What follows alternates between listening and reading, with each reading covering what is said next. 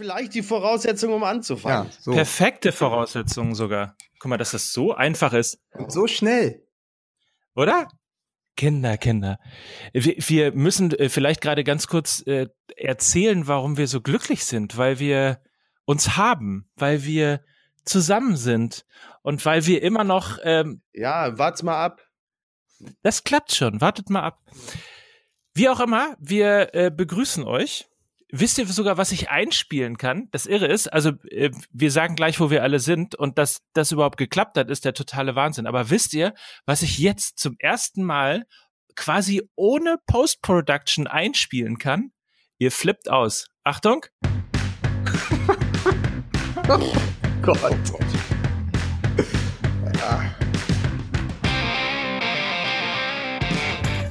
Damit herzlich willkommen. Hier ist die 22. Folge, zweite Staffel in Folge Fußball MML, der größte Podcast der Welt. Schon deshalb, weil wir das erste M begrüßen und zwar immer noch im Dschungel. Herzlich willkommen, Mickey Beißenherz.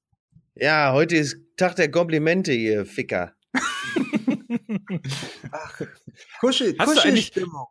Hast du eigentlich schon mal, äh, vielleicht wichtige Frage gerade, äh, gibt es eigentlich aktuell in Australien Menschen weiblichen Geschlechts, deren sekundäre Geschlechtsteile nicht operativ vergrößert worden sind? Äh, gute Frage. Ich weiß gar nicht. Äh, die tollsten Möpse hat nach wie vor Sidney Youngblood, aber äh, ich äh, kann dazu, weiß ich nicht, keine Ahnung. Aber vielleicht fangen wir auch gleich mal an. Ich habe gerade 20 Euro äh, bezahlt, extra Gigabyte, damit mein Telefon ein Hotspot ist, dass ich den Scheiß hier aufnehmen kann. Ah, du hast Wäre richtig vielleicht mal ganz schön, wenn ich mit euch über Fußball reden könnte, anstatt über die Möpse von irgendwelchen die ich sowieso die ganze Zeit sehe. Ne? ja, aber wir ja immer nur erst ab 22.15 Uhr. Lassen wir das Ganze begrüßen in äh, Berlin, Lukas Vogelsang. Ich freue mich sehr und ich glaube, wenn das mit dem Rindi-Deal durch ist, da kriegst du, kannst du dir 1000 Gigabyte runterladen, mein Freund. Das glaube ich aber auch. So. Das glaube ich auch. Ja. Äh, ich bin Mike Nöcker ja. und begrüße euch zu Fußball MML, der Sky Podcast und ähm, wir sind ja im Grunde genommen picke, packe voll, weil wir schon alleine zu allen Vereinen, in denen gerade was passiert, mindestens eine Stunde machen könnten. Ähm, wir versuchen. Ja, es ist tatsächlich wirklich die Hölle los, ne? Muss man echt Aber sagen. vor allen Dingen, weil du gerade auch Hölle sagst, es ist vor allen Dingen auch international, wenn man einmal über den Tellerrand schaut. Der Fußball zeigt gerade wieder seine ganz böse Fratze. Ich bin gestern mit dem Gedanken an den türkischen Fußball und Robinho schlafen gegangen. Kleiner hat das Hab, nicht. Kleiner hat das nicht. Ja, aber hast du, Habt ihr mitbekommen? Also erst kommt irgendwie die Nachricht ja. aus Barcelona, dass sie rausgefunden haben, dass sich der damalige Präsident irgendwie nach Katar absetzen wollte. Und dann verpflichtet Sivasspor den 33-jährigen Ex-Nationalspieler Brasiliens Robinho, der vor einigen Monaten bereits in Italien, ja, zu, äh, äh, zu, mehr, äh, zu neun Jahren Haft verurteilt wurde, weil er äh, angeblich eine Frau vergewaltigt haben soll mit fünf Kumpanen. Und der wird jetzt aber in der Türkei nochmal angestellt als Stürmer und Hoffnungsträger bei Sivaspor. Da frage ich mich, gelten eigentlich die moralischen Wertvorstellungen der, der übrigen Gesellschaft überhaupt nicht mehr für den Fußball? Also auf jeden Fall nicht in der Türkei. Äh, so viel kann man schon mal sagen. Äh, da hat er sich gedacht, du, äh, so ein Rechtsstaat, das ist jetzt, das kann ich jetzt gar nicht brauchen. Ich wechsle in die Türkei. Aber es ähm, ist doch ähm, eigentlich auch, auch aus Robinios Sicht das Schlauste, wenn man quasi in Italien zu neun Jahren Haft verurteilt wird, dass man in die Türkei geht, wo man garantiert nicht ausgeliefert wird und da noch eine ganz, eine ganz ruhige Kugel schieben kann, oder? Absolut, absolut. Aber, ähm, aber, das, Sign aber das Signal, was der Fußball äh, damit zeigt, ist natürlich grauenvoll. Wir erleben irgendwie seit äh, Wochen und Monaten eine beeindruckende MeToo-Kampagne, ähm, in der Frauen äh, wirklich sich zusammentun und versuchen, für ihre Frauenrechte zu Recht zu kämpfen. Und alles, was der Fußball irgendwie hinbekommt, ist, dass einfach irgendwie ähm, so mir nichts, dir nichts zu akzeptieren. Es gibt kein Veto von der UEFA, keine Sperre von der FIFA. Ähm, also das ist wirklich ein beeindruckend peinliches Signal. Da sitzt der, da, ja, sitzt, da sitzt der fette Herr Fußball auf seinem Sofa und sagt, Me too? Ich kenne nur Miku. Ach so, oh, so. natürlich, ja, aber äh, der Fußball hat sich ja nun schon, äh, also ich muss ja nicht wieder mit Katar anfangen, aber als als rechtsfreier Raum äh, ja schon des häufigeren erwiesen. Du kannst ja mal die ganzen Händler äh, fragen, die heute noch in Brasilien versuchen, mit auf die Beine zu kommen, äh, nachdem äh, die FIFA dadurch planiert ist. Also von daher ähm, alles, alles beschämend, aber ja, wenig ja. überraschend. Aber ich habe es ich hab's tatsächlich auch, hab's tatsächlich auch mit einiger Verwunderung zur Kenntnis genommen, weil ich nämlich auch bis dato dachte, dass jemand, der zu neun Jahren Haft verurteilt wird, dass der die dann auch antreten muss und nicht einfach noch als, ja, spannend. Ja, vor allem jemand, der ja dann auch sagen. noch quasi mit so einem Urteil im Rücken sagt, also er hat ja über seine Anwälte verlauten lassen, dass er quasi in, in, in Berufung geht, weil er, er bestreitet ja äh, die Tatvorwürfe ja. und kann dann aber noch in die Türkei gehen und ein oder zwei Jahre lang Millionen verdienen. Also das ist ja die, per, die Perversion in der Zuspitzung. Also das ja, hat mich gestern tatsächlich das erste Mal seit langem wieder eine Nachricht aus dem Fußball, die mich tatsächlich schockierte. Also auf die normalen Absurditäten dieses Fußballs zwischen Neymar und Aubameyang äh, in, in, in diesem in diesem äh, reagieren wir ja kaum noch. Aber so, dass der Fußball ja. dann quasi seine Fratze zeigt, das hat mich gestern dann doch nochmal erschrocken, dass das geht. Und natürlich ist dann klar, dass du irgendwie da hast, irgendwie Italien und Türkei und dann weißt du auch schon, was los ist. Aber es ist auf jeden Fall so eine Nachricht am Rande gewesen, die man einfach nicht unkommentiert lassen konnte, fand ich. Ja, ja. Kommen wir von gefickt werden ohne Einverständnis zu Borussia Dortmund und Aubameyang. So, ne? dachte ich, habe mich, hab mich, ich habe mich, ich habe mich an einer Überleitung versucht. Aber wir arbeiten uns jetzt aber auch die Tonleiter des Moralisten einfach von ganz oben einfach mal nach unten durch. Also quasi, wir fangen Richtig. an mit vorbestraften, äh, vielleicht Vergewaltigern aus Brasilien und landen dann irgendwie bei streikwilligen Fußballmillionären, die mit einem Lamborghini auf dem Weg nach London sind. Das ist doch ganz nett. Ja. Ja, man, man könnte sogar darüber diskutieren, ob alles das, was wir gerade sozusagen moralisch angeprangert haben, mit dieser Überleitung nicht gleich ad absurdum geführt worden ist. Aber lassen wir das Aber an das dieser Stelle. Unsere, das ist doch unsere große Stärke. Ich meine, wir, wir, wir, wir sagen, Clemens Tönnies hat endlich mal sein Glied zurückgezogen. Bam. Und ja. vier, viereinhalb Stunden später, handgestoppt, sitzt er bei Von Torra und mischt ja. sich in den, in den Fall äh, Goretzka ein. Ist doch toll. Was wissen sich, wir denn? Er fühlte sich von uns provoziert. Er fühlte sich von uns provoziert und dachte, er musste liefern. Und äh, das Schlimmste an der ganzen Sache ist ja, wir alle müssen es ausbaden, weil Matze Knob dann direkt den Kult-Turniers bei Bild Online macht. Ne? Und da frage ich mich doch, was können wir denn dafür? Ne? Ich finde es auch eine Sauerei. Aber es ist schon beeindruckend, oder? Dass wir wirklich, keine Ahnung, 15 Minuten lang ihn über den grünen Klo, le äh, Klo übers, über, so, übers, übers grüne Klo, Klo lehnen.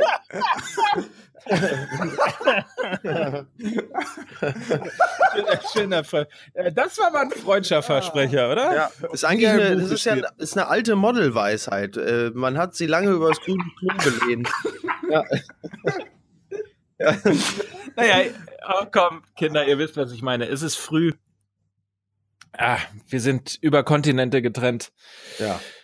Zurück. Ja, aber trotzdem beeindruckend, dass er wirklich irgendwie. Aber ist nicht, ist nicht alles, was Clemens Tönnies macht, letztendlich eine Sauerei? Also auch beruflich gesehen. Also da muss man doch tatsächlich nicht überrascht sein. Ja, ja. Ich sag ja. Aber die Frage ja. ist, wenn, an, wenn andere, ihr erinnert euch, wenn andere noch hinterm Fleisch herjagen, machst du schon wieder Wurst, mein Freund. So, so. Jetzt, jetzt ist aber die Frage, wir haben ein, Ne? Wir haben einen pickepackevollen Spieltag mit Emotionen und wir haben, bewegen uns wahrscheinlich jetzt, es ist, wenn wir aufzeichnen, zumindest bei mir 9.23 Uhr im Wedding. Ähm, wahrscheinlich ist Aubameyang längst gewechselt oder wechselt in den nächsten paar Stunden. Wir haben einen so vollen Spieltag, der sich insbesondere auch um die Stürmer der jeweiligen Vereine dreht und so. Wollen wir noch kurz was zu Tönnies sagen oder wollen wir direkt rein Aubameyang, Terodde, müsst ihr mal sagen, ne? Äh, ja, zu Tönnies muss man vielleicht natürlich noch kurz sagen, also da, da, da, da walten in mir auch zwei Kräfte. Ich fand natürlich dieses, diese Aussagen einfach rappeldämlich, äh, ähm, zu sagen, äh, dass er, dass er das Gefühl hatte, er sollte das Schalke-Trikot nicht mehr tragen und ob er nicht auf der Tribüne sein sollte. Ähm, andererseits muss man natürlich auch fairerweise sagen, äh, zu behaupten, die Fans würden äh, durch solche Aussagen äh, zu diesem doch teilweise sehr peinlichen Verhalten angestachelt, ist natürlich auch Quatsch. Das hätten die auch ohne die Aussagen von Turniers gemacht. Ähm, also da so am, am, am, am Rande des Trainingsgeländes zu stehen und ihn als ehrenlosen Hund, ich weiß auch gar nicht, wo das Schimpfwort du Hund Bayern jetzt Sau. Du Bayern Sau, ja, und Bayern Sau. Dass hier die Kinder am Rand stehen, du Sau. Ja, äh, da äh, das ähm, dafür brauchst du natürlich keinen Tönnies, um die äh, äh, dahin zu treiben. Aber das waren auch schon insgesamt sehr äh, würdelose Szenen, ähm, die ich allen Beteiligten gerne erspart hätte. Hast, aber gut. Hast, hast ja Und man muss dann natürlich man muss fairerweise dazu sagen, entschuldigt, wenn ich mich kurz einmische, dass äh, in der äh, Twitter- und Medienhysterie des 21. Jahrhunderts äh, muss man zumindest ein bisschen zurechtrücken, dass er gesagt hat, meine erste Reaktion genau. war. Ja, ja. Und ich würde mal behaupten, das ist äh, auch die erste Reaktion gewesen bei einem Wechsel von Mario Götze äh, zum FC Bayern und so Sowieso. weiter und so fort. Fußball ist ein sehr emotionales äh, Geschäft, ein sehr emotionales Genre. Und von Mickey Beisenherz zu Audible. Und wenn du natürlich dann auch noch weißt, dass du eigentlich mit ihm handelseinig gewesen bist, also dass du quasi schon sowas wie Handshake gehabt hast, einen ausformulierten Vertrag, schon äh, Juristen waren schon dran und so weiter und so fort, man sich eigentlich einig war, dass Goretzka weiter beim FC Schalke spielt äh, und dann doch zum FC Bayern geht. Ich finde, da kann man ihm diese, diesen emotionalen ersten Gedanken durchaus zugestehen. Ja, ja, aber, ja, ja. aber als, guck mal, Mickey hat ja unter der, äh, vor ein paar Tagen gleich dieses Video gepostet. Ich glaube, es war, ähm, ist ja auch egal, äh, Konkurrenzsender, ne? Aber es war ja dieses quasi, wo die, wo die absurdesten Kiebitze mit ihren Glubschaugen direkt abgefilmt worden am, am Rand des Trainingsplatzes und dann kochte das wieder alles so. Und äh, du, du schriebst ja zu Recht, ne? Diese armen Fans, äh, den nimmt, macht man ihr Spiel kaputt und man denkt so, hey, diese Leute, ne, wie, also da wird irgendwer abgefilmt, der sich dann über einen jungen Mann wie Goretzka auslassen kann bis zum Äußersten. Und ich finde diese ganze Haltung einfach, also von Tönnies angefangen bis zu den Fans da am, an der Seitenlinie des Trainingsplatzes einfach dermaßen bigott, weil, ey, letztendlich, weißt du, Goretzka wird kritisiert dafür, dass er, dass er zu den Bayern geht, ablösefrei. Und gleichzeitig holt man Marc Uth von Hoffenheim und da sagt ja auch keiner was. Das wird halt einfach beklatscht. Der kommt ja auch ablösefrei ja, ja. von Hoffenheim. Ey, dann, weißt du, und in Hoffenheim hat sich keiner hingestellt und hat gesagt, hey, Schalke Sau, warum gehst du da hin und so, weißt du? Also so, so in Bochum habe ich, in, in, in Bochum äh, haben sie ihn, glaube ich, auch ganz anständig verabschiedet. Und da ist er auch äh, von Bochum zu Schalke gewechselt. Da habe ich jetzt die Schalke auch nicht erlebt, dass sie gesagt haben, so verhält man sich nicht. Also es ist, ähm, am Ende äh, bleibt es wieder äh, bei dem klassischen äh, Zirkus, den wir immer schon haben. Also, Und ich fand übrigens einen, einen sehr interessanten Satz, den ähm, Goretzka ja, ich glaube, bei Sky gesagt hat, ähm, wo er gefragt worden ist rund um ähm, ja die Wechselthematik und so weiter und so fort. Er hat gesagt, äh, ich habe mir Zukunft, äh, ich habe mir Gedanken um meine Zukunft gemacht und wer das mal gemacht hat, weiß, dass es gar nicht so einfach ist, sich eine Entscheidung ähm, zu nähern, eine Entscheidung zu treffen, in welche Richtung man gehen will. Und ähm, ich vielleicht haben viele der, die dann Bayern Sau gebrüllt haben, sich möglicherweise noch nie Gedanken um ihre Zukunft gemacht, aber es ist wirklich schwer, das zu tun. Ja gut, äh, viele in Gelsenkirchen haben einfach keine Zukunft. Deswegen, deswegen äh, muss man, kann man ihnen, äh, ist diese Bürde ihnen schon mal genommen. Ne? Und, das war aber äh, eine 1A-Vorlage, oder? Ja, vielen Dank. Ihr seid, ihr seid, ihr seid wirklich ein tolles Duo da, ihr beiden.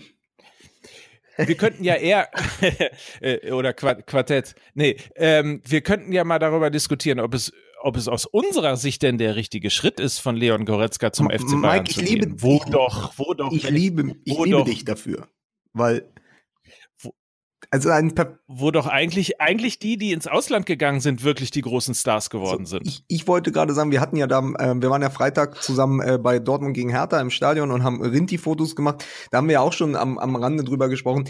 Äh, Theorie ja von uns, also zumindest von Mike und mir und Micky, du kannst ja da auch noch mal was zu sagen, ist, wer heute Weltstar werden will, sollte nicht mehr zum FC Bayern gehen. Es ist für uns, also zumindest aus meiner Sicht, ist das der falsche Schritt. Also sich da quasi in dieses übervolle ja. Mittelfeld der Bayern einzugliedern nächste Saison, statt direkt in die Premier League oder woanders hinzugehen. Ich finde, es ist für Leon Goretzka der falsche Transfer zur falschen Zeit, weil Bayern München auch nicht mehr der Verein ist, der zum Beispiel vor vier, fünf Jahren noch war. Ja, also ich wollte niemandem von euch ins Wort fallen, aber das ist ja exakt auch meine Position. Das ist ja auch eine, die wir ja schon ein paar Mal hier äh, angerissen hatten, äh, dass die Bayern halt einfach auch ihren, ihren Status verloren haben, vor allen Dingen international. Und das ist ja der Anspruch von äh, Goretzka. Und äh, da gibt es äh, andere Vereine, die für ihn wahrscheinlich attraktiver sind, speziell auf seiner Position. Ja. Naja, ich, ich fand halt diesen, also jetzt bei der Verkündung des Transfers wieder von unserem geliebten Karl-Heinz Rummenigge den Satz so zynisch, der dann sagte, wir, der FC Bayern sorgt dafür, dass ein Spieler vom Kaliber Leon Goretzkas der Liga weiterhin erhalten bleibt. Also sich sozusagen ja. so, so, so hinzustellen, als wenn man der Liga einen Gefallen tut, indem man Leon Goretzka ja. weiter in der Liga hält. Was man aber macht, ist das alte Bayern München Spiel. Man schwächt die unmittelbare Konkurrenz, ja, ein, eine Schalter Mannschaft, die gerade mal auf dem zweiten oder auf dem dritten Platz äh, steht und eine sehr gute Saison spielt mit dem neuen Trainer. Man schwächt die und sagt, verkauft es dann aber so als, als gute, gute Geste für die Liga. Und das ist halt komplett falsch, weil die Bayern machen etwas, das, die handeln komplett egoistisch. Ja, sie vergrößern ihren Vorsprung, der sowieso auch in dieser Saison schon exorbitant ist, obwohl sie nicht gut spielen. Und äh, schwächen ja. natürlich im weiteren Sinne die Liga. Sie tun der Liga damit überhaupt keinen Gefallen. Sie tun nur sich einen Gefallen. Aber sie verkaufen es so. Und natürlich. Ja, möglicherweise. Ja, aber sie möglicherweise. verkaufen es so, aber geglaubt hat es halt einfach niemand. Ne? Also hat ja niemand gesagt, oh, da hat er völlig recht, sondern jeder hat es ja genauso empfunden, gerade mit Blick auf die Tabelle, dass das natürlich ein, ein hochgradig egoistischer Akt ist, der äh, niemandem was bringt. Übrigens auch nie Goretzka. Möglicherweise tut er der Liga vielleicht sogar auch einen Gefallen, ähm, weil es natürlich so ist, dass man, dass man ähm, die die wirklich guten deutschen äh, Nationalspieler am liebsten natürlich in der Liga sehen möchte, die einen am nächsten ist, die, die man am Wochenende dann auch besucht, wo man die Spiele sieht, sprich in der Bundesliga. Die Frage ist, ob er Leon Goretzka damit einen äh, Gefallen tut, weil wenn wir, du hast es gerade angesprochen, äh, wir haben Hertha gegen gegen Dortmund geguckt und wenn man sich das Niveau dieses Fußballspiels mal anguckt, dann muss man sich ernsthafte Sorgen um das Niveau der Bundesliga machen, weil ich mich teilweise irgendwie zurückgesetzt gefühlt habe zu, ich habe glaube ich den Scherz gemacht, sind wir hier bei Waldhof Mannheim gegen Bayer 05 Uerdingen oder was ist das hier für ein Spiel? Also ich, ich finde, dass sich die, die Bundesliga dringend neu erfinden muss, weil ähm, das Niveau immer schlechter, der Wettbewerb immer, immer langweiliger. Seit, seit, seit vier Jahren oder fünf Jahren äh, erzählen wir diesen grauenvollen Satz, Abstieg ist die neue Meisterschaft was für ein absurdes Ding, ehrlich gesagt. Was für ein absurder, was für ein, für ein äh, Selbstmordsatz eigentlich. Und, und das, das ist wirklich eine grauenvolle Konstellation. Und ich mache das nicht nur an diesem einen Spiel fest, weil äh, das, du hast ja wirklich selten Ausreißer, ähm, wo dir mal die, die große Show geliefert wird und wo du denkst, geil, das war mal ein richtig toller Fußballabend. Und noch dazu, wenn die Bayern selbst in möglicherweise ihrer schwächsten Form seit fünf Jahren äh, diese Bundesliga mit 16 Punkten anführen, dann muss man, glaube ich, zum Zustand der Bundesliga nichts mehr sagen es, es erklärt sich halt interessanterweise an einem Spiel sehr gut, was äh, vor zehn Tagen stattgefunden hat und ähm, was quasi nicht in der Bundesliga stattfinden durfte.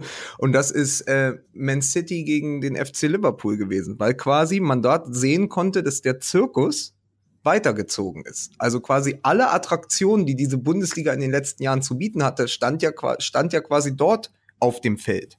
De Bruyne, Gündogan, Sané, Firmino, und haben ein Wahnsinnsspektakel bei diesem, bei diesem 4 zu 3 abgeliefert ähm, zwischen Manchester und Liverpool. Und da hat mir wirklich als Bundesliga-Fan auch das Herz geblutet, weil das sind all diese Spieler, die in der Bundesliga irgendwie äh, wirklich Duftmarken äh, hinterlassen haben, die auch wirklich groß geworden sind in der Bundesliga. Und übrigens und auch nicht erst mit 28 oder 29 gewechselt sind, sondern mit äh, 21, 22, genau. und das, 19. Und das ist, und das ist eben der Trend, dass die, und das sehen wir, dann sind wir ja gleich wieder bei Aubameyang oder zum Beispiel Mikitarian, der jetzt beim, bei, zu Arsenal gegangen ist. Die ganz großen Attraktionen der Liga spielen nicht mehr in der Liga. Der nächste, der geht, ist Aubameyang. So. Und was bleibt dann noch? Ne? Dann bleibt halt nur noch jemand wie Goretzka, der aber auch ein junger Spieler ist, der irgendwie äh, Schwankungen unterworfen ist. Und ich habe tatsächlich, um euch einen Gefallen äh, zu tun, mit, äh, dem, ja! ähm, mit dem Philosophen Wolfram Eilenberger telefoniert. Ja, so, na endlich. Und äh, er hat gesagt, wir leben in einer Zeit, wo auch der FC Bayern sich daran gewöhnen muss, nur noch ein Sprungbrettverein zu sein. Und das sagt, glaube ich, alles über die Bundesliga aus. Ja, und da hat er, da hat er ja tatsächlich recht. Also ähm, da, da, hat er seine Reklamheftchen nicht umsonst gelesen. Ne? Also, die Frage ist, ob die Bu So viel dazu. So viel zu unserer Serie. Mickey Beisenherz bestätigt die Aussagen des Philosophen Wolfram Eilenberger. Nächste Woche eine weitere Folge. Aber, aber, es ist ja, es ist ja eine Kette. Also alles, ich, ich habe hier das Gefühl, wie bei Detmar Kramer, alles, alles ähm, hängt miteinander zusammen. Also du, du kannst ja quasi das erzählen von diesen 16 Vorsprung von äh, Bayern München, dann dem Weggang von Aubameyang, dem Wechsel von Goretzka, dem Spiel Manchester City gegen Liverpool. Du kannst, alles hängt irgendwie zusammen und spricht halt, also es ist quasi aber, eine Erzählung, die gegen die Qualität aber, der Bundesliga Aber eine spricht. gute Nachricht gibt also es Also das ist im Moment das, äh, was äh, in wir ungefähr sehen. vier Jahren wechselt dann aber Mkhitaryan zu Schalke, weil es immer schon sein großer Traum war, für den FC Schalke auflaufen zu dürfen, seitdem er ein kleines Kind noch gewesen ist. Ja. Und das ist doch auch eine schöne Aussicht. Ach, Oh Mist, das erinnert mich daran, dass ich diesen Podcast eigentlich anfangen wollte mit, es war schon immer mein großer Traum, einmal für Fußball MML, MML Podcast machen ja, zu dürfen. Ja, muss schneller sein, ne? Patsch. Ja, ich merke das schon. Cobra wieder zugestochen. So, wie retten wir die Bundesliga? Wir sind ja eine Institution. Wir sind bekannt dafür, dass das, was wir ähm, Spielern raten, was wir Trainern raten und was wir auch voraussagen, ja. tatsächlich ja auch eintritt. Ähm, was raten wir der Bundesliga? Äh, um mal einen Punkt äh, rauszunehmen. Ich finde, dass der FC Bayern relativ viel falsch macht. So, jetzt kriege ich irgendwie wahrscheinlich irgendwie erstmal dafür auf die auf die auf die Mütze. Ähm, ich das fängt an übrigens mit diesem Claim. Ich finde, dass Mir San Mir ist der grauenvollste Claim, den man sich überhaupt als Fußballverein ähm, aussuchen kann, weil es eine rein regionale Geschichte ist. Das verstehen nur die Bayern und alle außerhalb, alle Bayern-Fans außerhalb Bayerns nehmen dieses Mir San Mir an, um daraus irgendwie so eine, so eine erhabene, manchmal wirklich äh, etwas übertriebene ähm, ein übertriebenes Selbstbewusstsein als Fan nach draußen zu stellen. Damit fängt es an. Die wobei es ja, hm? wobei es ja so ein bisschen dem nationalistisch-separatistischen Zeitgeist entspricht. Von daher ist das eigentlich ein äußerst moderner Claim, aber ich weiß, was du meinst. Das zweite ist, warum. Die Weißwurst, die Weißwurst-Katalanen. Warum geht der FC Bayern her und sagt immer noch, ähm, die Bundesliga zu gewinnen ist das Maß aller Dinge? Das ist das Maß aller Dinge nicht mehr für den FC Bayern. Und ich verstehe ehrlich gesagt nicht, dass wenn man sechs Jahre lang hintereinander die Bundesliga gewinnt, ähm, und zwar mit großem, großem Abstand, also im Grunde genommen ein echt fettes Polster dafür hat, ähm, hier locker reihenweise die, die nationalen Titel reinzuholen. Verstehe ich nicht, warum der FC Bayern im Laufe der Bundesliga-Saison nicht mehr Nach Nachwuchsspieler einsetzt äh, und seine eigenen Reihen fördert und einfach irgendwie auch mal experimentiert. Und das Dritte, was mir aufgefallen ist, nach Spielern wie Ribery, äh, nach Robben und jetzt James, finde ich es übrigens eine wahnsinnig charmante äh, Positionierung, ähm, dass der FC Bayern der Verein ist, der sozusagen gestrauchelte Fans oder äh, gestrauchelte Stars oder Stars, die sich in einer schwierigen Phase der ähm, Karriere befinden, aufzunehmen, aufzubauen und ihnen sozusagen einen, einen Restart als, als Weltstar zu geben. Das scheint ja bei James jetzt auch wieder zu funktionieren, wie es vorher auch funktioniert hat. Das alles sind so Bausteine, ähm, wo man sich, glaube ich, zu einem, zu einem äh, total spannenden Fußball, internationalen Fußballprodukt äh, aufbauen kann, auf Nachwuchs fördern, äh, den Nachwuchs fördern, äh, Stars wieder aufbauen. Das ist doch, das ist doch eine Traumpositionierung parallel zu Borussia Dortmund, die quasi als die Ausbilder, der Ausbildungsverein für die zukünftigen Weltstars gibt. So. Und wenn man sich jetzt hinsetzt als Fußballverein und genau mal wirklich in, in, in seine Philosophie, in seine Markenbildung, in, in, in das, wofür man eigentlich stehen will, äh, mal investiert und sich mal zurückzieht und da mal Workshops macht und wirklich den Verein ausrichtet, dann finde ich, hat die Bundesliga wieder eine Chance, ähm, auch wieder attraktiv zu sein. Aber so wie sie es jetzt machen, als äh, duckmäuserische Vereine äh, hinter dieser Großmacht Bayern, da kommen wir ja eh nicht hin, ähm, überhaupt seine eigene Identität, Identität zu verlieren, passiert genau das, was wir jetzt erleben. Die Stadien werden leerer, der Fußball wird unattraktiver, international äh, reißen wir gar nichts mehr und es wird über Jahre so weitergehen. Meine Befürchtung. Also die Scheiße hat damit angefangen, als Bayer Leverkusen sich Vizekusen als Markenname hat eintragen lassen. Richtig, absolut. Da war es im Grunde genommen, war es eigentlich vorbei. Ähm, zwei, ja, zwei Dinge. Ist so. Zwei Dinge, Miki. Ähm, zum einen äh, sehe ich äh, die große Schwierigkeit äh, bei den Bayern äh, schon in, allein in diesen beiden Transfers, die uns jetzt irgendwie bewegt haben in den letzten Tagen. Sanchez geht am Ende zu Manchester United. Goretzka geht zu Bayern München. Was macht Bayern? Sie schwächen wieder einen Kon Konkurrenten aus der Liga, anstatt die Eier zu haben und zu sagen, wir greifen international an. Dann wäre Alexis genau. Sanchez das große Symbol, sozusagen das große ja. Zeichen an die internationale Konkurrenz ge gewesen. Hey, wir nehmen die 100 Millionen in die Hand und holen Stürmer von internationalem Format und schwächen mal die internationale Konkurrenz. Aber ja. das, das haben sie ja wieder nicht gehabt. Und das ist wieder eine typischer, ähm, typischer Höhnes-Rummenige-Move. Ja, und sozusagen, man, man wildert lieber vor der Haustür, macht es sich einfach. Also es ist ja so einfach, die Bundesliga zu gewinnen, aber wenn du dich natürlich dann nicht mit den Großen misst, also wenn du immer nur, immer nur die Kleinen, immer nur auf die Kleinen treten, aber bei den Großen selber irgendwie kuschen, ja, ähm, das ist die große Gefahr. Und deswegen denke ich so, solange diese beiden äh, Waldorf und Stettler da irgendwie ähm, äh, in, in, in München äh, noch, noch das Sagen haben, wird sich da nicht viel ändern. Und ich glaube, damit ja. ist das Problem auch. Also, dass du quasi ja rückwärts, rückwärts gewandt in die Zukunft äh, hat noch nie funktioniert. Da stolpert man am Ende, weißt du? Zumal, ja, zumal. Ja, das ist so eine Tante Emma-Laden-Mentalität, ne? Also es ist dann, es ist dann eben halt doch nicht so das ganz große internationale äh, Ding, was sie im Blick haben, sondern da ist man, ja, das auch hat halt eben auch viel Angst spielt ja, halt eine ganz sich quasi Rolle in der ganzen, wenn der, sich in der ganzen Transfermentalität seit Kalle Del Haie nichts geändert hat, ja, worüber, worüber reden wir dann hier 2018? So. Ja. Weißt du? Bavarian Angst. Auch ein schöner Claim. Hm. Naja. Ja, den finde ich schön. So, aber nochmal übrigens, übrigens zum Thema Claims. Was übrigens passieren kann, wenn man sich als Traditionsverein zurückzieht und nochmal über eine Neuausrichtung äh, des Marketingkerns nachdenkt, das sieht man übrigens an Hertha BSC Berlin. Da kommt dann so eine Scheiße bei raus wie das älteste Startup Berlins. Dann lieber mir san mir. Ja. ja oder, oder man zieht sich zurück für der HSV, besinnt sich auf seine Stärken und entlässt erstmal den Trainer. ne?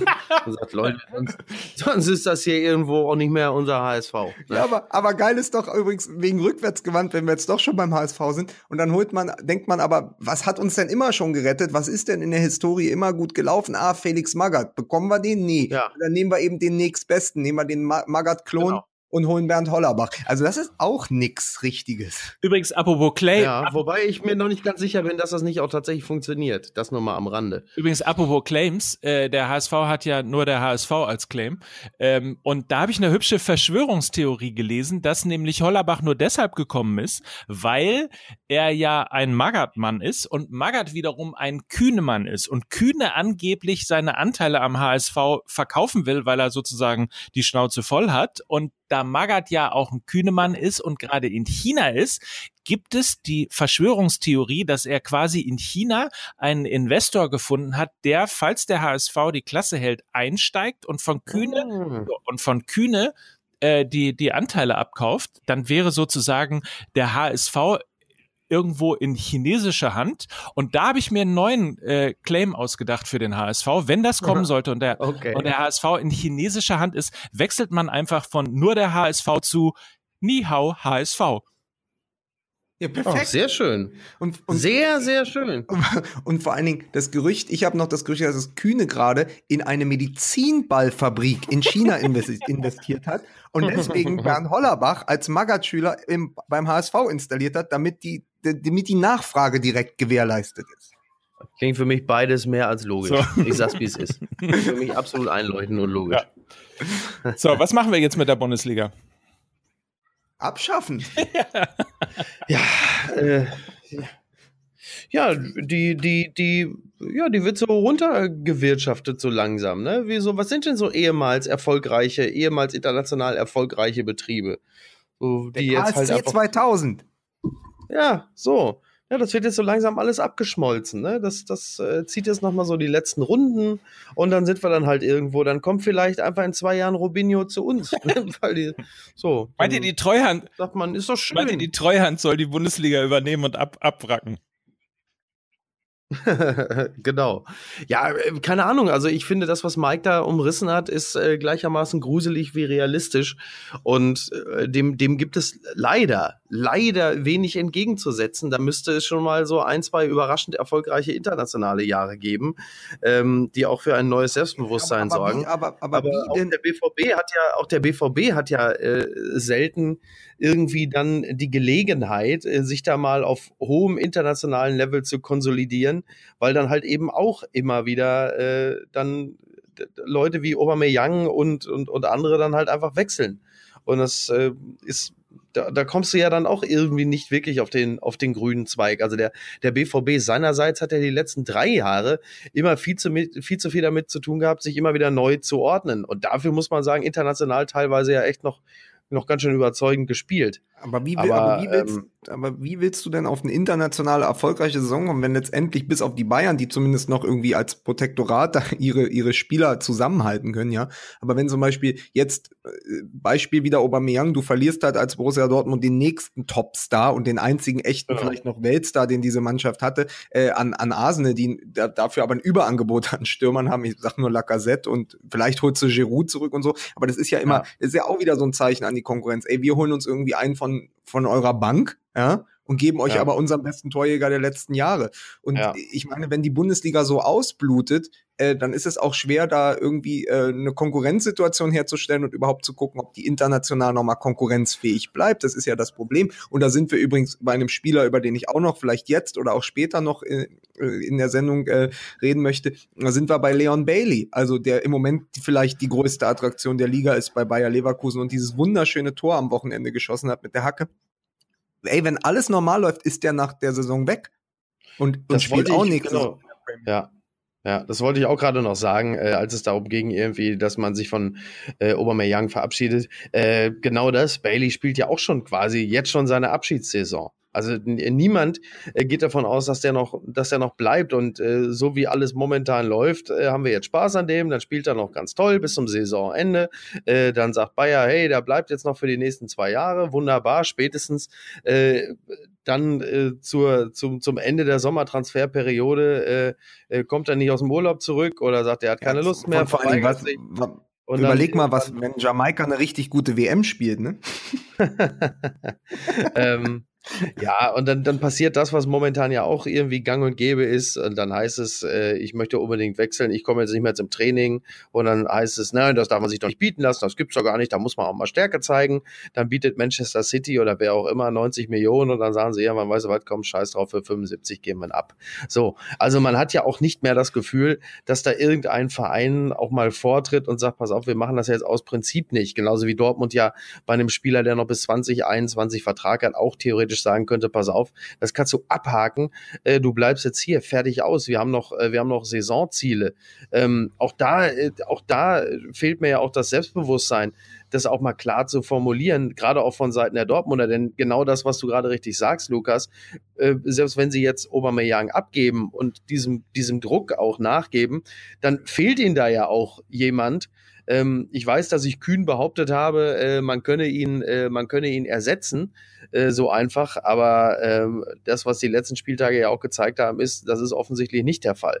Und wenn du dann einen Bankdrücker von Arsenal, der zweifelsohne große Qualität hat, aber trotzdem ja dann auch ein, ein, ein Risiko ist, wenn du den dann holst, ähm, dann kannst du ja auch nach außen hin nicht wirklich glaubwürdig verkörpern, dass du noch große Saisonziele hast. Wenn du, wenn du ausgerechnet den Mann abgibst, ähm, der die meisten Tore da geschossen hat. Also, und ich glaube, niemand setzt darauf, dass Marco Reus ja, äh, jetzt äh, in den nächsten zwei Jahren alle Spiele macht.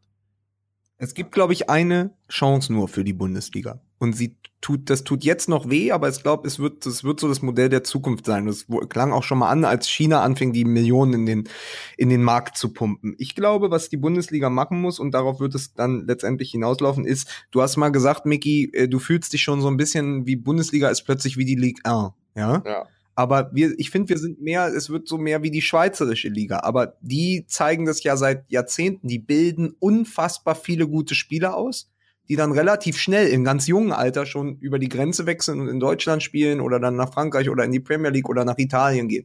Und ich glaube, was die Bundesliga kann, und da kommen zwei eigentlich großartige Faktoren zusammen. Die die Nachwuchsarbeit in der Bundesliga ist nach wie vor sensationell. Vielleicht mit das Beste neben Frankreich, was in Europa noch äh, gerade zu sehen ist.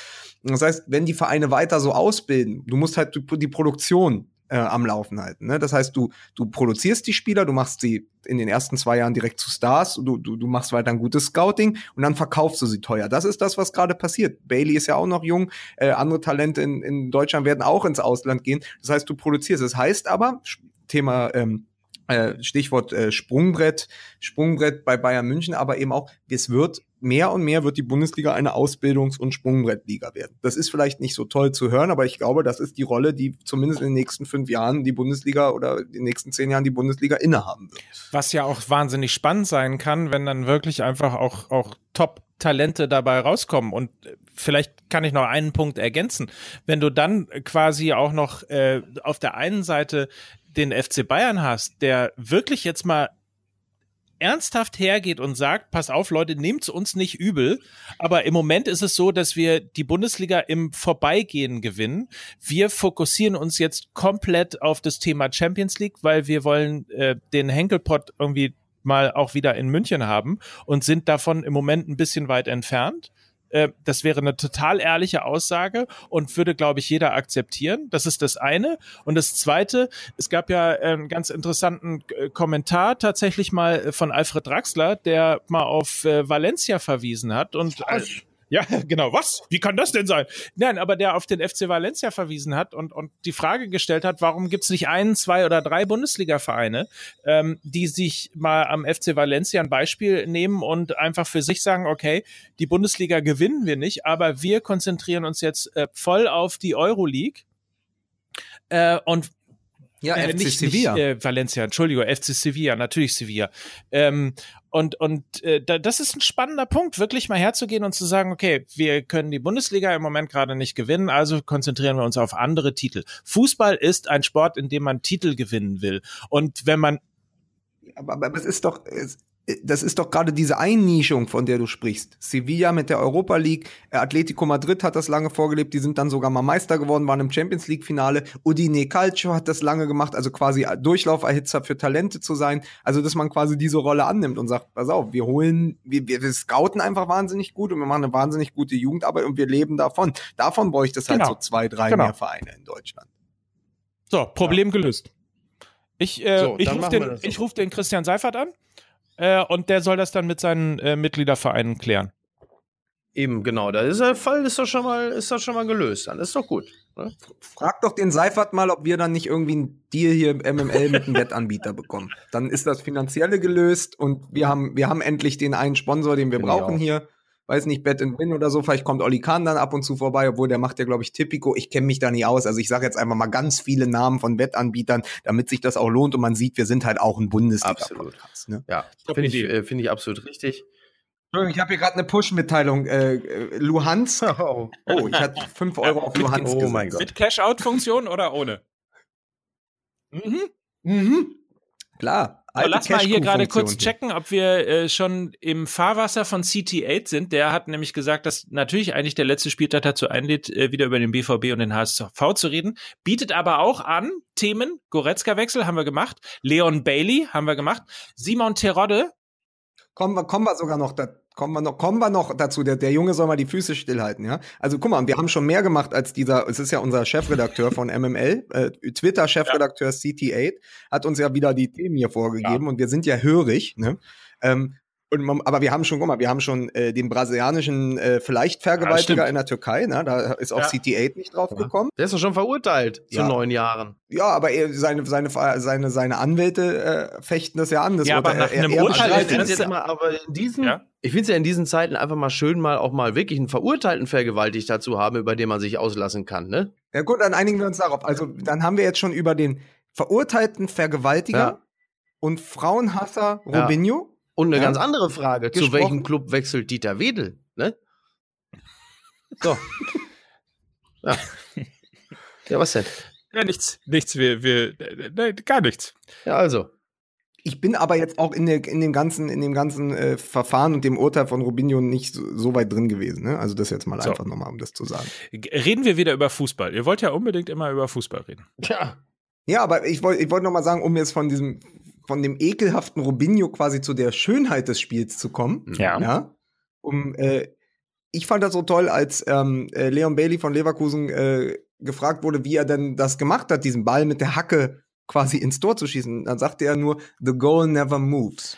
Großartig. Und das ist vielleicht die einzig große Wahrheit des Fußballs, auch in diesem Jahr noch. Das Tor bewegt sich nicht, es kann sich nicht äh, in alle Richtungen irgendwie dem. Es kann sich der Schönheit dieses Tores dann auch nicht entziehen. Ne? Also das ist das ist das Tolle. Mit Ausnahme natürlich von Madrid 1998, ne, muss man dazu sagen. Da bewegte sich das Tor erstmal ganz lange nicht und dann irgendwann quasi also raus aus dem Stadion und rein wieder. Ne?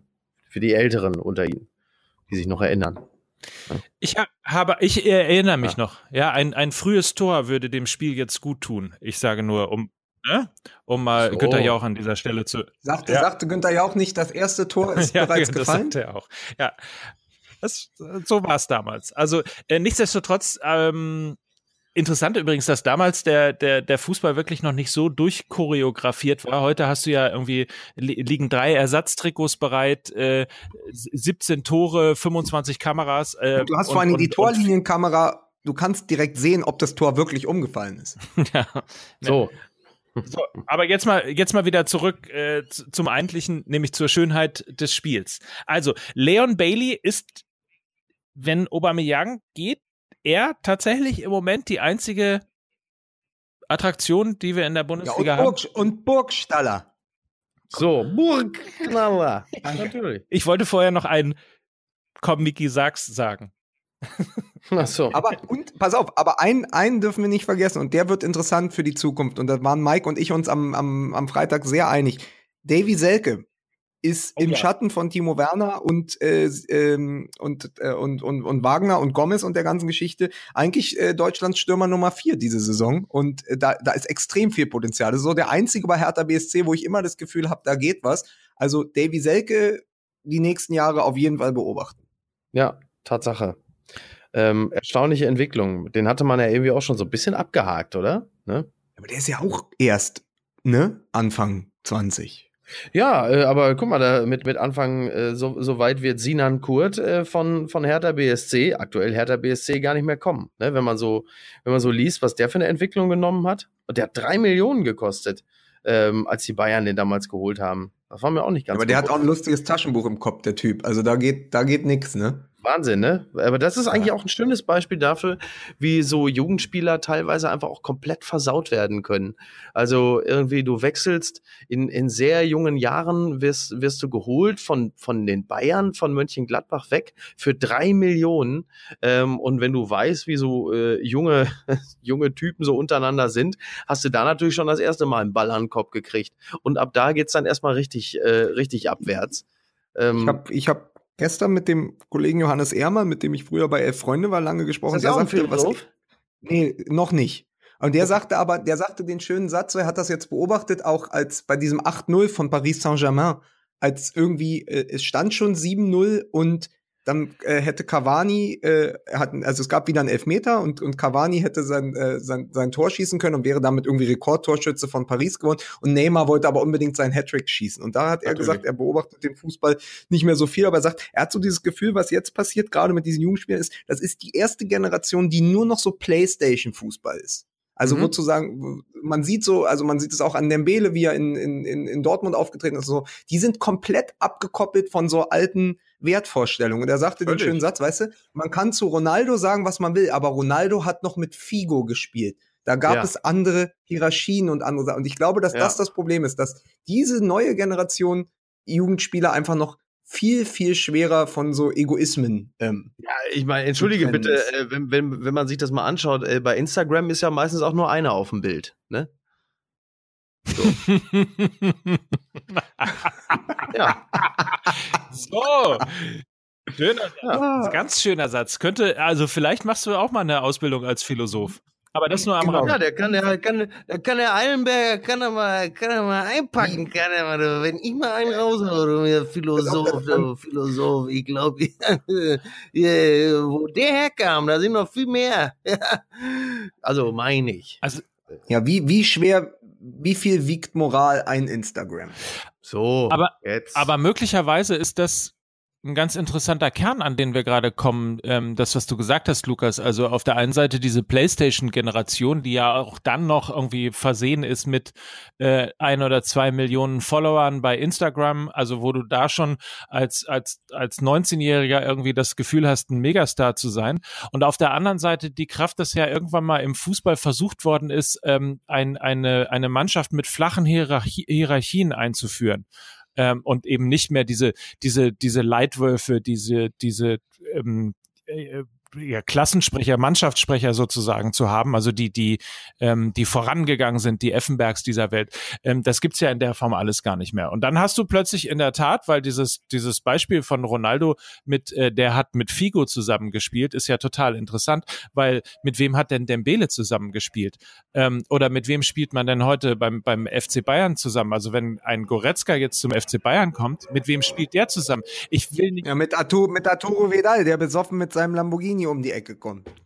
So, natürlich haben wir große Stars, natürlich haben wir auch Charakterköpfe in den einzelnen Mannschaften, aber vielleicht ist es tatsächlich, jetzt rächt sich irgendwie auf der einen Seite diese PlayStation, Instagram-Generation, äh, trifft auf eine Generation von Fußballern, wo man versucht hat, die Hierarchien ein bisschen äh, zumindest flacher zu gestalten. Und das ist das, was wir gerade erleben. Dann hast du keinen Respekt mehr, dann gehst du, äh, streikst du, dann hast du nur noch äh, ich, ich, ich im Kopf, ähm, dann ist der Star nicht mehr die Mannschaft, dann ähm, hast du auch kein ähm, äh, Pflichtgefühl mehr, was, was äh, die Vertragslaufzeiten angeht, was möglicherweise auch die Situation des eigenen Vereines angeht und so weiter und so fort. Und das Ergebnis äh, heißt dann Wallacey, äh, das Ergebnis heißt Aubameyang, Dembele und wie sie alle heißen.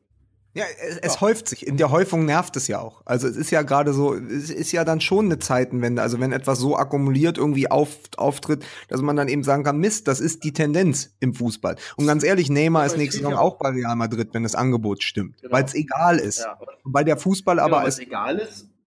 Und es wird ja auch nicht, es wird ja nicht entsprechend äh, diszipliniert oder sanktioniert, weil äh, dafür dann halt einfach, also da darf ja auch niemand äh, sich, sich öffentlich echauffieren, weil der Egoismus auf auf Seiten äh, der Vereine ja auch so groß ist. Sie unterstützen es ja letzten Endes äh, mit ihrem Verhalten. Sie regen sich zwar auf, wenn der der abgehende Spieler sich so verhält, aber sie haben ja auch kein Problem damit, wenn der äh, zum Verein kommende Spieler äh, sich bei seinem ehemaligen Verein genauso verhalten hat. Also ich meine, die die äh, die Dortmunder regen sich auf über Dembele und holen gleichzeitig Sancho, der dem Vernehmen nach bei, bei dem Verein, wo er vorher war, sich genauso verhalten hat. So, im selben Atemzug. Aber gerade also mit Sancho ist das ein Kampf gegen die Windmühlen.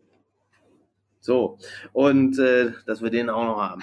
Und äh, das und, und, und, und es gibt halt einfach gar nicht diesen, äh, diesen, diesen, diesen Wertekanon, diesen gemeinsamen, weil dafür der Egoismus bei allen. Vor allen Dingen, wenn, wenn man also den, was, wirft, was wirft man den Spielern dann eigentlich wirklich vor? Wenn man, wenn man sich den Ego, diesen neuen Egoismus auch als Flüssigkeit vorstellt, dann muss man sich die Vereine halt auch als willfährige Gefäße vorstellen weil gleich, gleichzeitig, du kannst ja keine Moraldiskussion anfangen über, über Coutinho oder Dembele, wenn du gleichzeitig irgendwie einen FC Bayern hast, der irgendwie äh, sein Trainingslager in Katar abhält und einen FC Barcelona, der Katar auf, auf, auf dem Trikot hat. Also es ist, es ja. ist ja auch alles, also das meine ich ja, warum wir angefangen haben mit Robinho am Anfang und so, dass so ein bisschen dieses Verkommene auch mal besprochen wird. Weißt du, wir loben den Fußball so oft, weil er uns natürlich auch Spaß macht und so, aber es ist gerade so, so eine Häufung, also jetzt ist, die, ist die, natürlich die Robinho-Sache die schlimmste Ausformung und das sollte man nicht in alles in einen Topf werfen, aber es passieren so viele Dinge und diese Häufung der Nachrichten, die so einen negativen Beigeschmack auch haben, ist jetzt halt sehr, sehr, sehr, sehr oft gewesen so, dass der Fußball so ein bisschen, das haben wir ja auch schon gesagt, seinen, seinen, seinen Kern verliert und halt immer, es ist halt,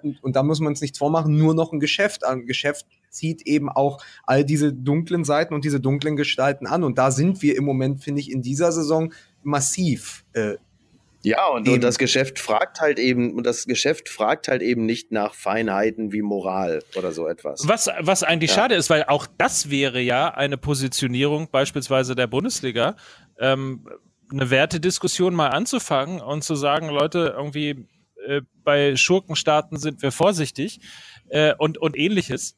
Ähm, kann man ja auch mal anfangen und sich überlegen, ob das nicht ähm, möglicherweise in einer in, in einer Phase, wo wir im Fußball wirklich äh, das haben, was in der Politik mal Turbokapitalismus genannt worden ist, äh, da ist er wirklich äh, zu sehen und in sehr grauenvollen Ausführungen teilweise. Ähm, auch das wäre ja mal eine Überlegung wert, einfach mal einen Wertekalender zu starten, äh, zu erarbeiten, um äh, das sowohl in Richtung ähm, mit welchem Sponsor will ich eigentlich was zu tun haben, was ist mein soziales Engagement, ähm, wie behandle ich den Nachwuchs, ähm, wie behandle ich äh, den, den, den Gegner, die Spieler, die Jugendspieler des Gegners. Auch das ist ja ein großes Thema, dass bei Vereinen wie dem FC St. Pauli du heute schon weißt, dass wenn du einen 14-Jährigen hast, der richtig gut kicken kann, kannst du davon ausgehen, dass er maximal noch ein Jahr bei dir ist, weil dann wirst du es dir nicht mehr leisten können, diesen Spieler zu halten. Und dann ist er halt eben in, in, in Leverkusen, bei Bayern, in Dortmund oder wo auch immer. Ja, oder du holst halt, und das ist ja auch noch, und das ist fast untergegangen, RB Leipzig hat jetzt gerade einen, einen 16-Jährigen an der Angel aus Portugal für 20 Millionen Euro. Weißt du, also es verschiebt sich halt alles, alles gerade sehr. Also nochmal, nochmal, also die Perversion wird nochmal weitergedreht, als wir es vor einem Jahr oder vor zwei Jahren gedacht hätten. Und dann würde so. ich, würde ich gerne den Ball nochmal aufnehmen, weil Didi Hamann ähm, bei Von Torra, glaube ich, gesagt hat, dass zum Beispiel so ein Thema wie Aubameyang, das ist hausgemacht. Das ist der Fehler von Borussia Dortmund, äh, weil man ihn von Anfang an anders hätte behandeln müssen, sinngemäß. Und das ist halt eben auch so die große Frage. Sollst du diese extrovertierten Stars, die wir so lieben und äh, auf die wir so Lust haben, weil sie halt auch ähm, de, de, der Bundesliga Glanz und, und Show und, und ja, Glamour geben, ähm, muss, muss man die so in so einen halbautoritäres Gerüst packen oder muss man ihnen nicht einfach ein bisschen Freiheiten geben? Ja, aber ein bisschen Freiheit hat er doch gehabt. Also es ist ja nicht so, als hätte man ihm jetzt nicht seine Freiheiten gelassen. Ähm, da, das kann ich jetzt also nicht bei der Frisur, ne? Das so. Ähm, jetzt klingst du schon wie meine Mutter. Ähm, nee, aber also die, wie, wie viel Freiheit soll, wie viel Freiheit darf es denn sein? Also ich finde, da war, was das angeht, hat Borussia Dortmund sich doch eigentlich ziemlich, äh, ziemlich kulant verhalten. Ähm, ich finde, sie lassen ihm ein bisschen zu viel Freiheiten im Zusammenhang jetzt mit dem Wechsel. Also, also aber pff, ich würde, ich würde gern mal, ich würde gern mal, weil wir ja auch schon bei, bei, bei über 50 Minuten sind, würde ich gern noch mal irgendwie den, den Bogen zurück zu Bailey schlagen. Da fand ich übrigens das sehr schön. Der ist ja nun mal im Moment so der Star dieser Leverkusener Mannschaft, aber der ist ganz, ganz zurückgenommen, auch in den Interviews und, und, und extrem mannschaftsdienlich arbeitet viel nach hinten. Also es geht ja durchaus auch anders. Also kann sein, dass der die Extravaganzen dann noch entwickelt, aber der ist ja ähnlich alt wie, ähm, wie Dembele zum Beispiel und hat überhaupt nicht diese Tendenzen, sondern fliegt da lachend über den Platz und scheint von allen auch sehr gemocht zu sein. Also es geht ja durchaus. Also du, du kannst ja auch Gegenentwürfe dann eben mal prodigieren. Ne? Ja, aber wie lange hält das? Ne? Also spätestens, äh, wenn der Berater sich überlegt, dass er vielleicht auch bei einem Wechsel ein paar Euro mehr verdienen kann, dann wird er ihm schon äh, entsprechend erzählen, dass er äh, da nicht wirklich ausreichend wertgeschätzt wird bei dem Verein und dass da woanders ja nun auch die Trauben noch ein bisschen höher hängen. Ähm, das ist ja dann meistens ja nur eine, eine Frage der Zeit. Mein Gott, wie defetistisch ich bin, aber so ist es. Ja, aber und, und dann, dann probiere ich uns jetzt nochmal zu retten, bevor das dann komplett entgleitet. Ich würde gerne noch über einen Spieler sprechen, der sich nie verdächtig gemacht hat, ein PlayStation-Spieler zu sein. Und das ist nämlich der, der großartige äh, Simon Terodde. So. Die müssen wir noch. Bei denen hat raus. auch der PlayStation finde, niemand gewählt, das stimmt. Ja. Wir müssen, finde ich, wir kommen nicht umhin, nach diesem Spieltag einmal noch quasi ähm, vom, vom Elend der Bundesliga direkt in den Abstiegskampf zu gleiten. Ja. Also äh, ich, wollt, ich wollte nur sagen, es sind Simon, Simon Terodde, drei Tore in zwei Spielen in der Rückrunde. Es sind für den ersten FC Köln nur noch vier Punkte zu Werder Bremen und nur noch drei Punkte zum HSV, der sich gerade in Auflösung und vielleicht, naja, also Hollerbach, mal sehen, was das wird. Aber es ist doch irre, dass wir überhaupt wieder über den ersten FC Köln so reden können. Das hätte ich nicht mehr gedacht. Ja, und das finde ich tatsächlich äh, als jemand, der, wie ich ja schon häufig bekannte, den FC Köln eigentlich immer total beschissen fand. Irgendwie ähm, finde ich das extrem erfreulich. Und äh, wenn die das, also sollten sie es, und ich glaube, es kann nur um die Relegation geben, sollten sie es in die Relegation schaffen. Da ist aber natürlich deutlich mehr los als in München, äh, wenn da die Schale auf dem Rathausmarkt präsentiert wird. Und das zumindest ist noch so das letzte Lebenszeichen, das die Bundesliga äh, noch, noch abzugeben hat wenngleich das natürlich für sich genommen auch äh, schon sehr bedauerlich ist. Es gibt ja, momentan geht das ja auch gerne rauf und runter, ne? dass der Abstand vom zweiten äh, zum ersten äh, dass der größer ist als der Abstand vom zweiten zum Relegationsplatz. Auch wieder, äh, auch wieder so ein Beispiel aber, dafür. Aber, um, um, aber ich, ich würde gerne nochmal, weil weil wir das in einer der früheren Folgen schon mal hatten. Äh, es ist wieder toll zu sehen, wie sehr eine Fußballmannschaft eben auch ein, ein Puzzlespiel ist. Und wenn das eine Teil fehlt ja. oder in diesem Fall zurückkommt, wie es quasi so, so, so eine Reaktion in Gang setzt. Also es ist doch wirklich toll zu sehen, da, ver da verlieren sie Modeste und damit klafft diese Riesenlücke im Sturmzentrum, die niemand schließen konnte. Nicht mal der alternde Pizarro, ja. Das hat ja einfach nicht funktioniert. Nicht Cordoba, der es nicht ist, äh, auch nicht Girassi, ja. Und dann holst du diesen einen Stürmer, der in Stuttgart irgendwie nicht gezeigt hat, dass er Bundesliga Bundesliga erprobt oder Bundesliga fähig sein könnte. Ja, dann holst du den schon in Vorgriff auf die zweite Liga. Dann macht der und dann ändert sich die ganze Tektonik der Mannschaft, weil plötzlich vorne wieder jemand drin ist, der die Flanken verwertet, der jemanden wie Osako entlastet.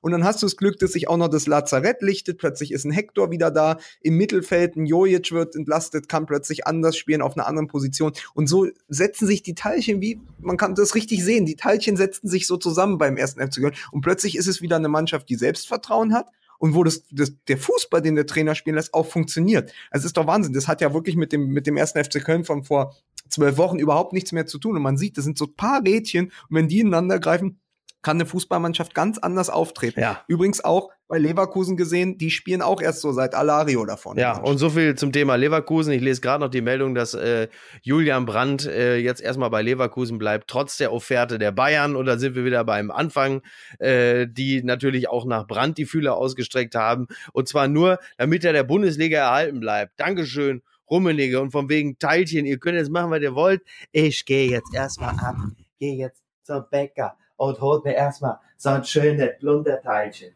Oder auch so drei, vier, dann sag ich dem Bäcker, ob man das Ganze noch mit Honig aneinander tackern kann, dass man so sieben, acht, zwölf, sechzehn Teilchen hat, dass man so ein bisschen was essen kann. Und zum Thema Obermeier kann ich nur sagen, hier, wenn der Junge nicht mehr bei Borussia Dortmund spielen will, dann ab Briefmarke auf den Arsch. Das Geld nehmen wir gerne. Holen wir uns einen Bremer Typen für oder auch drei, vier oder was weiß ich. Und Flugsteig A40, Briefmarke auf den Arsch. Komm, Tschüss. ab, weg. So, ich habe keine Zeit mehr. Macht's gut, ich äh, hab euch lieb. Tschüss. Tschüss. Aber Mike, weil wir noch so vier, vier Minuten jetzt unter uns sind, ähm, was glaubst du? Also ich glaube, also was man jetzt sehen kann anhand der Tabelle, weil Augsburg punktet, weil Freiburg auch überragend gepunktet hat ähm, gegen, gegen Leipzig, ähm, einmal nur zum Abschießkampf. Letztendlich wird es ja zwei von den dreien da hinten erwischen. Das heißt, es werden auf jeden Fall zwei Traditionsvereine runtergehen die Saison, oder? Bremen, HSV, Köln weil letztendlich sind das die drei. Ich glaube nicht, dass die davor noch mal, also allerhöchstens Mainz, aber die haben auch gewonnen am Wochenende. Also es ist ja so, dass die Vereine, die man sonst auf dem Zettel hatte, ja alle konstant irgendwie schon punkten und es wird letztendlich ähm, ein, also zwei von den dreien da erwischen, Bremen, Hamburg und Köln was ja auch viel über die Liga aussagt. Aus, aus irgendeinem äh, Grund habe ich nicht das Gefühl, äh, dass es Werder Bremen trifft. Ich weiß auch nicht, also ich kann es noch nicht mal, kannst noch nicht mal belegen, warum das so ist. Ähm, äh, das, das ist das eine. Und zum anderen, ähm, es ist so, ja. Und Stichwort HSV, die haben halt in den letzten Jahren auch immer Glück gehabt, weil die Vereine, um die es dann eben ging, die hießen dann halt Braunschweig äh, und, und Paderborn ähm, und, und äh, Fürth beispielsweise, wobei das ja, war die Relegation, aber äh, also eigentlich eher äh, Vereine mit kleineren Namen. Und ganz offensichtlich haben die, die die vermeintlich kleinen Namen haben, eher ihre Hausaufgaben gemacht. Ja, die haben eine Idee. Also man sieht es ja wie bei Freiburg, die wissen halt dann, wie man Standardsituationen äh, gut gut einsetzt. Und ich meine, wer, wer Streich gesehen hat, wie er über den Platz gesprungen ist, ne, der weiß auch, welche Emotionen in dem Verein stehen. Also ich glaube, weder Freiburg noch Augsburg werden da irgendwie noch äh, unten reinrutschen und da muss ähm, eher, eher so ein Verein, ich sag's ja ungern, wie Hertha BSC aufpassen. Aber es ist auf jeden Fall so, dass ich glaube, dass es ganz bedrohlich ist für Werder Bremen, die ja gesagt haben, hey, wir haben einen, ich, ich habe gerade im Montag in, in, in Bremen gelesen und dann noch mit ein paar Fans zusammengesessen die gesagt haben, ey, wir spielen doch guten Fußball jetzt, wir haben gute Typen, wir haben einen tollen Trainer. Das Gefühl in Bremen ist so, man geht mit wehenden Fahnen unter. Ja. ja? Also man denkt, ey, man hat es eigentlich schon geschafft. Das ist eine ganz komische Situation, weil man ja auch sagt, ey, wir haben doch bei Bayern gut gespielt, ja, aber am Ende bleiben null Punkte, weißt du? Und von hinten schiebt plötzlich der erste FC Köln ran, der eben, finde ich, im Moment von allen, die da unten stehen, mit Abstand die beste Mannschaft hat mit einem Terode vorne, mit einem Jojic, mit einem äh, Jonas Hector, der einfach dieser Mannschaft extrem viel Stabilität gibt. Also das ist ja für Werder Bremen fast noch gefährlicher als für den HSV. Der HSV weiß wenigstens mittlerweile, dass nichts mehr geht. Sonst würde ja nicht das Ungetüm Bernd Hollerbach äh, dort sein. Also das wird noch ganz, ganz spannend. Ich habe aber noch eine Frage für dich zum Abschluss. Äh, bitte. Äh, weißt du, in, in der letzten Saison für den HSV hat Bernd Hollerbach zehn gelbe Karten bekommen. Wie viele Spiele hat er dafür gebraucht? Ähm, zwölf? Weiß ich nicht. 13, fast. Ja, nicht schlecht, nicht schlecht. Ja. Also ich finde auch übrigens, und damit können wir vielleicht rausgehen, äh, Magath meldete sich ja dann auch gleich äh, in, in der Bild ähm, zu Wort und sagte, jetzt, äh, also sinngemäß irgendwie jetzt äh, hält endlich Zucht und Ordnung äh, Einzug in den Verein und äh, jetzt werden die, jetzt werden die Spieler endlich mal anständig trainiert und hat direkt die Unabsteigbarkeit des HSV wieder ausgerufen, was er einzig und allein an Bernd Hollerbach äh, festmacht. Das finde ich schon grandios. Absolut. Naja, und äh, interessanterweise ist ja, dass, dass das so eine Reaktion ist, die auch im 21. Jahrhundert immer noch irgendwie klappt, auch bei den Fans, die ja irgendwie äh, groß applaudiert haben. Da muss jetzt endlich mal einer kommen, äh, mal ein Schleifer und äh, so weiter und so fort und äh, Medizinbälle rauf und runter tragen. Naja, wir werden sehen, ob es klappt. Äh, in jedem Fall wird Hollerbach wahrscheinlich, sein Lieblingsspieler wird wahrscheinlich äh, Papadopoulos sein, der, glaube ich, am äh, 19. Spiel oder am 18. Spieltag bereits acht gelbe Karten hat. Also es kommt ja zumindest in die Richtung dann. Ja, vor allen Dingen ist es, wird es das erste Mal in der Geschichte eines Vereins sein, dass am Ende der Rückrunde der Trainer die meisten gelben Karten hat. und zwar für immer. Ja. So, ähm, schön war's ich hoffe tatsächlich, äh, die Tonspur hat jetzt gehalten. Das ist ja ein ich Experiment heute gewesen. Ähm, ich verabschiede mich und freue mich auf die nächste Woche. Wenn das alles geklappt hat, übrigens äh, müssen wir äh, auf jeden Fall an dieser Stelle ähm, mal Daniel Sprügel danken von, ähm, von Sportsmaniac. Äh, hat uns ein bisschen bemitleidet und hat uns den Tipp gegeben, mal auf eine neue Plattform zu gehen. Vielleicht hat es ja geklappt. Wenn, Daniel, danke. Bis nächste Woche. Tschüss. Tschüss.